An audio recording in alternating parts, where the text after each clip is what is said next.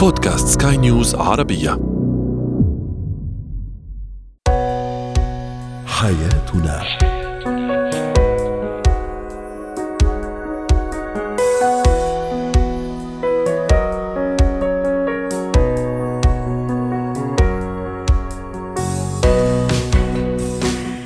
معكم آسيا البشارة أحييكم وأرحب بكم في حياتنا. نناقش فيه حياتكم بكل تفاصيلها ومختلف مجالاتها.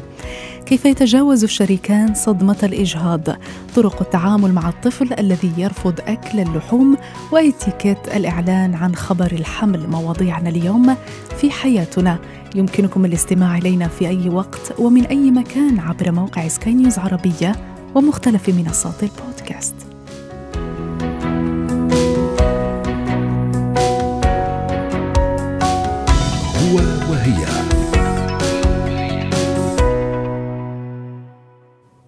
لاحظنا مؤخرا أن عدد مهم من مشاهير السوشيال ميديا يشاركون تجاربهم الخاصة مع الإجهاض ويوعون الناس بأسبابه وطرق تجاوز ما يخلفه من اضطراب نفسي.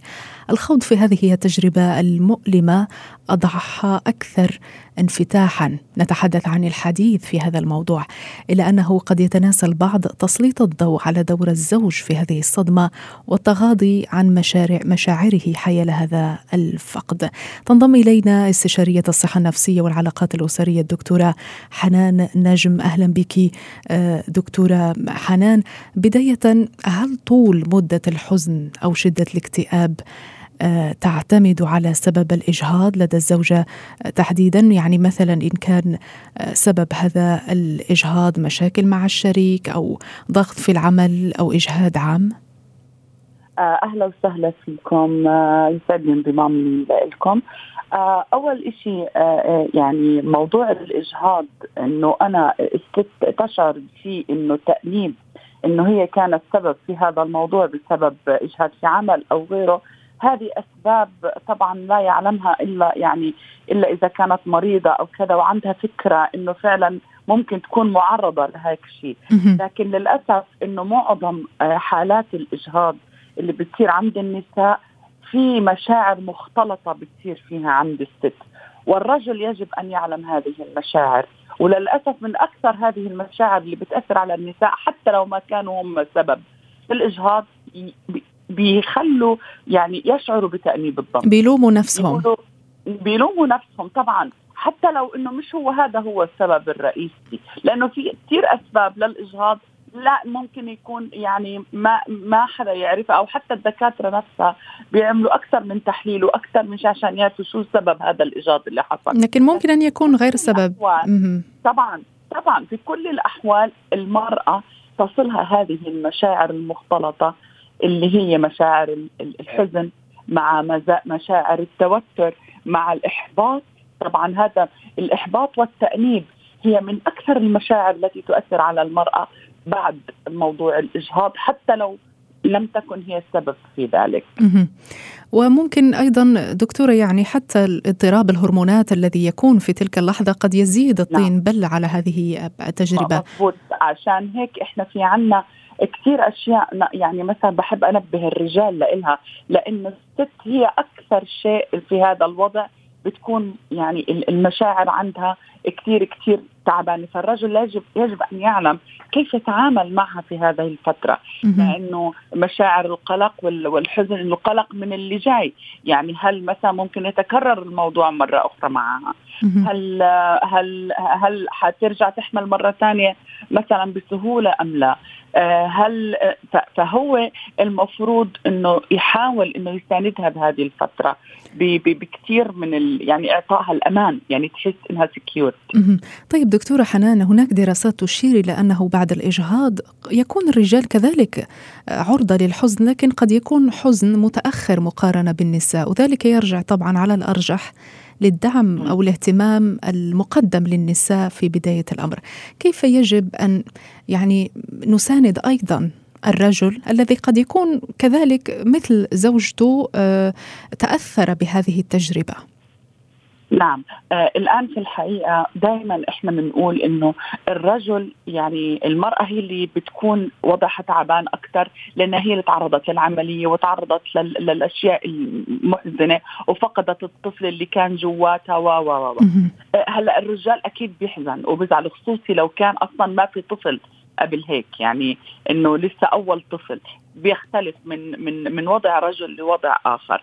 آه أنا بقول إنه هم يعني كرجل كتكوينه الرباني إنه هو عادة إنه بيكون عنده هذه القوة ربنا هرمونات الذكورة اللي عنده برضه بتعطيه هذه القوة اللي بتكون يمكن أكثر من المرأة. أنا برأيي إنه لما يشوف إنه المرأة حزينة لهذه الدرجة وتشوفه هو كمان حزين هيك بصراحه الطين بيزيد الطين بلة زي ما نقول. أه بده يعرف أول شيء إنه بده يكون عند الاثنين الإيمان القوي الحقيقة. أنا بدي أتكلم على الاثنين لأنه إنه حتى لو هو عنده هذه المشاعر هو لازم يعرف deep inside إنه أكيد هي حزنانه أكثر منه لأنه الشيء هذا فقدته من داخلها من جسدها. ف يعني إنه الاثنين يوقعوا أو الاثنين يفوتوا ب deep depression أو حزن شديد هذا الشيء كثير صعب. عشان هيك أنا بنصح الرجل في هذه الفترة بالذات حتى لو إنه هو عنده هذه المشاعر وأكيد حيزعل. صدقيني حزنه ما حيكون أكثر من الست يعني اللي لأنه المرأة جزء منها يعني. جزء منها طبعا. فحتى إنه أنا في شغلة كثير بدي أنوه لها في ناس مفاهيم الموضوع غلط. بتيجي مثلا بيكونوا محضرين للبيبي. آه بيروحوا مثلا الملابس اللي كانوا محضرينها والاشياء دي هو بيصير يعني إنه يحاول إنه ما يخليها تشوفهم أو إنه يبعدهم أو إنها فال مش كويس أو أو أو أو. أنا بقول إنه هذه التصرف هذا غلط. بالعكس أنت هيك بتفهمها كأنه خلص الأمل مات وما عاد في مجال إنه نجيب مرة ثانية أو لا خلي كل شيء زي ما هو. بالعكس إحنا إن شاء الله آه، ربنا حيعوضنا خير. حنجيب كمان مرة بإذن الله. يحاول إنه هو يعطيها هذا الحب وهذا الحنان إنه إن شاء الله ربنا حيعوضنا وإنه يعطيها هذا الشعور بالأمان. لكن لو حسسها إني أنا زيك حتوقع أكثر. صحيح. طيب دكتورة حنان كيف يمكن أن نتفادى أن تؤثر هذه التجربة على الحمل القادم؟ من الناحية النفسية طبعا. طيب من الناحية النفسية أول شيء ما يقعد يعطيها انستراكشنز إنه لا تعملي كذا كذا كذا عشان أنت المرة اللي فاتت عملتي هذا الموضوع وحصل اجهاض في ناس الإجهاض. للأسف الشديد في ناس كثير في رجال كثير يعني بيستخدموا هذا آه، لا تعملي كذا يعني زي اللي بيحاول يقولها على الأشياء القديمة إنك لا تكرريها مرة ثانية. مع إلا طبعا لو كان في أشياء فيها إيذاء نفسي أو كذا هذا موضوع آخر. لكن لا أنا لما أوقف لعد اقرا في كل شغلة لإلها إنه لا تكرريها لا تعمليها هذا هذا الشيء غلط. الشيء الثاني زي ما قلنا ال faith الإيمان. بين الاثنين. إنه يكون في عندي أنا هذاك الإيمان إنه أكيد رب العالمين راح يعوضنا آه بإذن الله. إنه إحنا آه أنا بهمني العلاقة بيني وبينك إنها تضل علاقة حلوة. إنه يعطيها هذاك ال security إني أنا I'm yours أنا معاكي في كل شيء.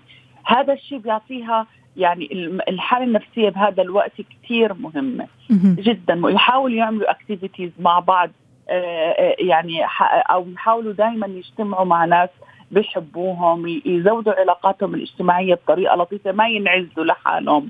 هذا إشي كثير مهم. الحالة النفسية في إنجاب طفل آخر بعد الإجهاض. طيب دكتورة حنان متى يجب أن نقول أنه يجب أن يتدخل مختص استشاري نفسي في وضع هذا هذه المرأة؟ متى يكون هذا الاضطراب النفسي ما بعد صدمة الإجهاض مقلق؟ مقلق لما الأول إشي البكاء بدون سبب أو البكاء اللي هو تحسيه مستمر بسبب وبدون سبب. العزلة لما يشوفها انها هي بطلت تحب إنها تطلع مع الناس بطلت تحب تجتمع مع أحد. آه لما يحس إنه نفسها عم بضيق لما يحس إنها عم تنفر من العلاقة الزوجية. آه في نساء بصير عندهم هذه الحالة لإنه بصير عندهم خوف إنه يرجعوا يحملوا ويرجعوا يجهضوا فالحقيقة أنا في هذه في هذه الحالة أنا بحب أقول إنه يعني الزوج في عليه load كبير في هيك وضع في إنه to prevent إنه يمنع إنه يصير يعني توصل الست لهذه الحالة. لما تحس لما يحس إنه الوضع فعلا وصل في هذه المراحل الديب اللي هو فعلا ما عليه كنترول عليها لازم يلجأوا لأحد يساعدهم دكتورة حنان يمكن أيضا الطبيب النساء الذي تلجأ له يعني هذه الزوجة في البداية لتعلم هذا الموضوع أو هذا خبر الخبر القاسي خبر الإجهاض يجب أيضا أن يكون يعي كيف يدعم هذه السيدة نفسيا أليس كذلك؟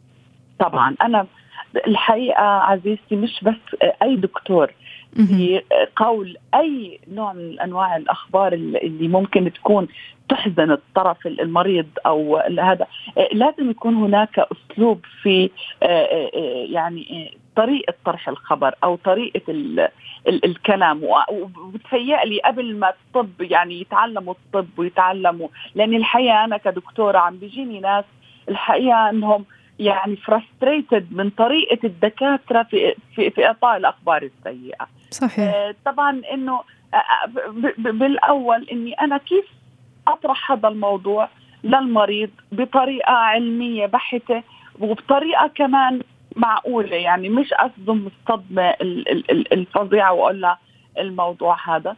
طبعا يعني يعني للأسف إذا كان الجنين طبعا متوفي في داخل أحشائها مثلا هون لازم تدخل كل حالة وإلها وضع مع يعني معين.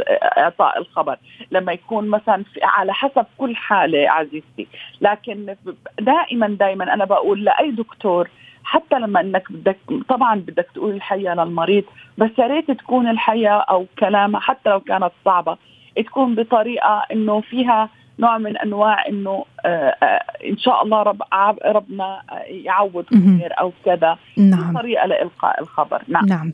شكرا جزيلا لك دكتورة حنان نجم استشارية الصحة النفسية والعلاقات الأسرية. زينة الحياة. تنضم إلينا الآن الاختصاصية النفسية والتربوية دكتورة ندى شاهين. أهلا بك دكتورة ندى. الكثير من الآباء والأمهات يحرصون على تنويع غذاء أطفالهم وإعطائهم كميات معقولة من اللحوم والأسماك لمساعدتهم على النمو لكن بعض الأطفال لا يحبون اللحوم. بداية من أين يأتي هذا الرفض رفض الطفل ليأكل أي آه، شيء آه، يعني منتجات حيوانية؟ السلام عليكم. لا يوجد لا يوجد رفض بدون سبب. فأول خطوات الحل للأطفال إن هم يتناولوا اللحوم أو الأسماك. آه، دور الأم إن هي تعرف إيه سبب الرفض أو لماذا يرفض الأطفال آه، تناول الأسماك أو اللحوم. غالبا ساعات بيكون كثير الطفل بيكون بيحب الحيوانات بدأ يقرأ عنهم وبدأ يسأل إيه مصدر اللحم فيعرفوا إن هو من الأبقار ويشوف إن هو بيحب الأبقار أو الأسماك أو ايا من من هذه الأسباب. آه، ساعات بيكون الأم غيرت طريقة طهو اللحم نفسه فالطعم بالنسبة له تغير فبقى ده شيء تاني مختلف. فبدأ يتكون عنده زي تجربة سلبية لطعم اللحم فبدأ يرفضه. ف...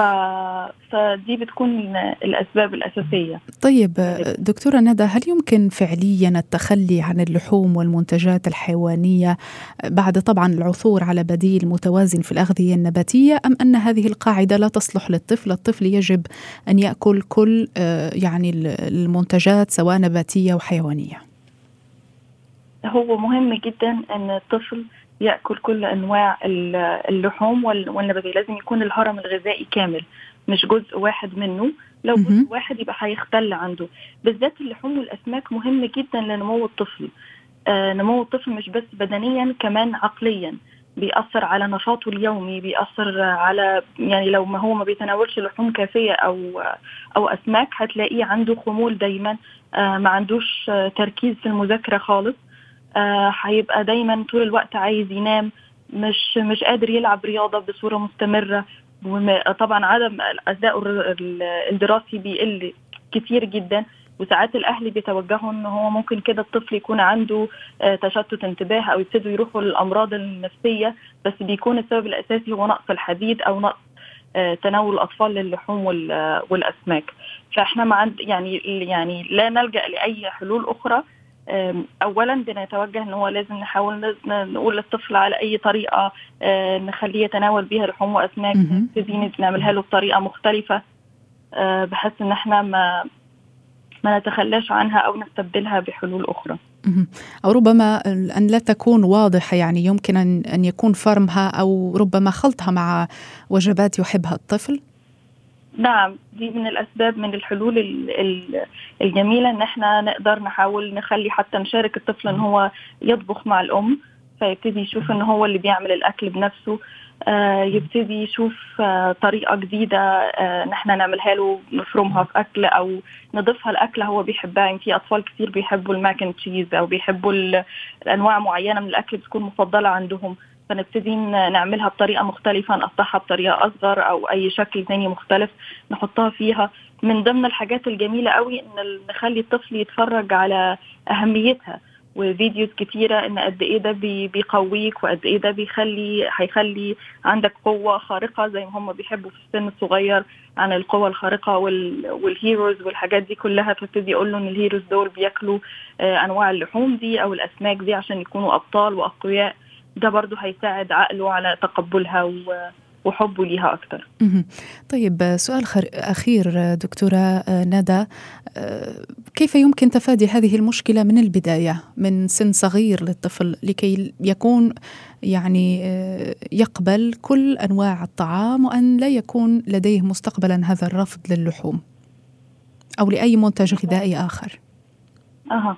أي تغيير للطفل عن الشيء المعتاد عنه؟ يعني بيكون الطفل متعود على اللحم ياكله بطريقة معينة أو الأسماك ياكلها بطريقة معينة. لما يتعمل تغيير كبير ده بيخلي عنده رفض ليها. كمان لو أنا دخلتها في سن كبير في بعض الأهل ما بيرضوش يأكلوها إلا في سن أكبر شوية أو أو سن مثلا يكون الطفل أربع سنوات فما فوق ده كله بيأثر عليه إن هو ما يكونش حبه أو متقبله قوي. طيب دكتورة ندى متى يمكن أن يكون هذا الأمر مقلق؟ أول ما ألاقي تغيير على ابني في سلوكه اليومي آه مثلا ألاقي إن هو ما عندوش نشاط ألاقي إن هو عنده خمول زيادة مهم جدا إن أنا أروح أتوجه للطبيب وأعمل له آه تحليل مخزون الحديد. أعرف مخزون الحديد عنده قد إيه؟ لأن أول ما بيبقى الطفل بي بيقلل أكل تناول اللحوم وال والأسماك بيقل عنده مخزون الحديد وده اللي زي ما قلنا بيأثر على تركيزه وعلى استيعابه للأمور اللي حواليه.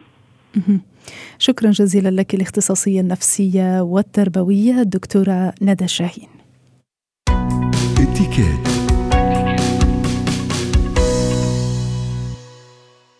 عندما تكتشفين بأنك حامل تعتريك فرحه كبيره ورغبة بإخبار كل من حولك كي يتشارك الجميع معك هذه الفرحة. وطبعا ستكونين متحمسة لزف النبأ السار إلى أهلك وأصدقائك. ولكن قبل أن تقولي سرك عليك أن تختاري جيدا متى وكيف وأين ستعلنين عن حملك. وقبل كل شيء عليك أن تنتقي جيدا من هم الناس الذين تنوين أن يكونوا أول من يعرفون بهذا الخبر. للحديث عن هذا الموضوع تنضم إلينا خبيرة الإتيكيت الأستاذة مارلين سلهب. أهلا بك أستاذة مارلين. بداية لماذا تعتقد الكثير من النساء أنه يتعين الحفاظ على سرية الخبر إلى حين انقضاء مدة معينة. أو هل هذا يدخل ضمن قواعد الإخبار بهذا النبأ السار؟ أه تحياتي لحضرتك وللمستمعين. ما في شك إنه نحن هلأ صار الناس بتقرأ كثير وفي صار في عندها علم بأمور كثير من هيك وفي كمان بعض الأشخاص وبعض البيئة يعني آه عندهم معتقدات. معينة أم عندهم خوف من الإجهاض مشان هيك بفضلوا ينتظروا ليكون صار في يعني للتأكد إنه صاروا قطعوا الفترة يعني الكريتيك اللي اللي ممكن تكون مزعجة. لأنه عندنا تقريبا 30% بعد ثلاث أشهر بصير في إذا يعني في يقول أكثر أه تأكد من الحمل. يعني حتى يثبت الحمل بعد نعم ثلاثة الأشهر نعم. الأولى. نعم نعم. وبس في ناس بعرف كثير أنا من معتقدات في ناس ما بتحب تخبر لأنه هن معتقداتهم بيعتبروا إنه إذا خبروا ممكن يروح الحمل وهيدي صار في عليها أبحاث. بس برضو نحن فينا نقول إنه الخيار هو للسيده آه، باول أول يعني في يقول أهم شيء إنه هي السيدة تختار لمين وإمتى بتحب تقول. هلأ لمين بتحب تقول؟ ما في شك إنه أول شخص هو الشخص المعني اللي هو زوجها. آه بعدين اذا إذا بتحب تخلي هالخبر سري على الأهل ولا الأصحاب هيدي أكيد بترجع لإلها. بس اللي لازم السيدة تعرفه. حسن تصرفها هو انها تقدر أول ناس تخبرهم هن الأهل من ناحيتين من ناحيتين. ولازم تخبر الأهل مش على التليفون الأفضل إذا أمكن. أم تعمل زيارة أم تعزمهم هن على عشاء على غدا وتخبرون يعني بوجود زوجة. هالنبأ بيطلع أكيد أجمل خصوصا إذا أول بيبي يعني أول طفل بالعائلة. هلأ في شغلة ثانية إذا هو أول طفل ما في شك بس ما في إشكال بس إذا هو الثاني أم ثالث من بعد الأهل من لازم نخبر وحتى في يقول قبل القرايب لازم نخبر الأولاد بالبيت. إذا الطفل لحاله بدنا نهتم شوي بإهتمامنا زايد شوي لإله لأنه لوحده ولكي يتقبل أن يكون لديه آخ أو أخت. نعم. وإذا عدة أطفال هيدا ما بيمنع إنه لازم نشاركهم بس هن بيكونوا تعودوا اوريدي على الخبر ما بيعود مثل كأنه طفل لوحده. بس هون بدي أقول شغلة إذا أمكن. نعم. آه اهتمام الزوج الأهل الأصحاب ما نستغله بالنق وبال بال على طول ب... بالعكس لازم تكون مطلوب من السيده تكون فرحة مطلوب منها النشاط مطلوب منها اليقظة يعني تستمع بس للطبيب تبعها مش للأخبار وعلى طول لأنه ياما في ناس حوالينا ممكن عندهم مطلق أي مشكلة مش قادرين ينجبوا. وهيدا شيء كتير مزعج. تشوفي شخص قدامك بدل ما يقول مثلا مثل ما نحن بنقول كتر خير الله على طول عم بنق وعلى طول عم بيقول قد إيه مزعوج. هيدول الأشياء كتير مفروض ننتبه عليهم. يعني حضرتك بتعرفي الاتيكيت هي الاهتمام بالآخر قبل ما نفكر صحيح بذاتنا. وفي هذه النقطة لدي سؤال أستاذة مارلين يعني إذا كان مثلا شخص في العائلة لديه مشاكل في الإنجاب ونريد أن نخبره أيضا بهذا الخبر كيف يمكن أن نعم. يتم الموضوع؟ نعم الشغلة اللي, إذا مزبوط نحن حاسين ب آه، آه، قد إيه مضايقته لهالشخص لازم اولا نحن نخبره ونحن نخبره بشكل بشكل كتير بسيط. الإنسان ما لازم يفوت بكلام ما له عازة. لأنه كل ما إلها بتحس الشخص الثاني اللي مقابلك بحس قديش هو متضايق. بكلمة صغيرة بتقولي إنه أنت حابة تخبريه خبر يا ريت هو يوما ما يخبرك إذا هو حابب هالشيء بس بكلام كتير مختصر. الشخص اللي مقابلك إذا حابب هو يسأل سؤالات ممكن. بس آه أنت لازم يعني هو الشخص بالذات لازم يحكي مع هالأشخاص اللي عندهم مشاكل وبشكل كتير مختصر بس أكيد بحنان وبوعي.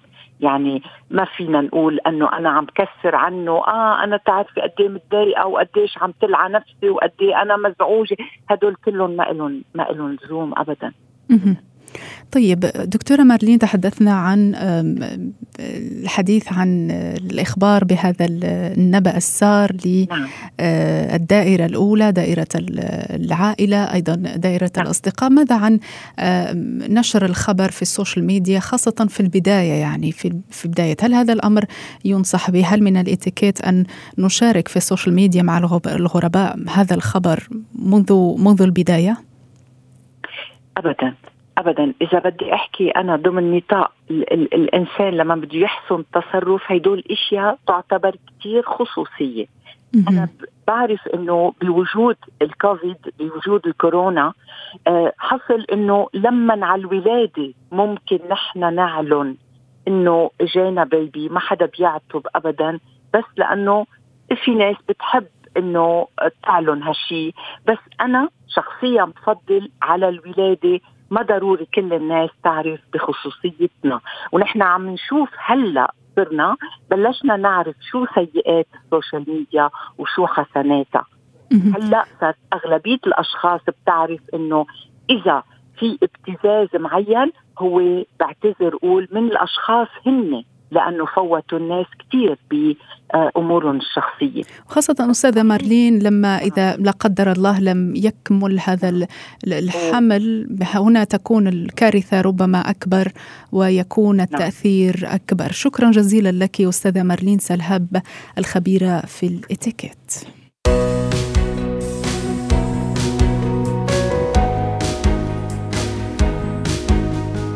ختام هذا العدد من حياتنا. إلى اللقاء.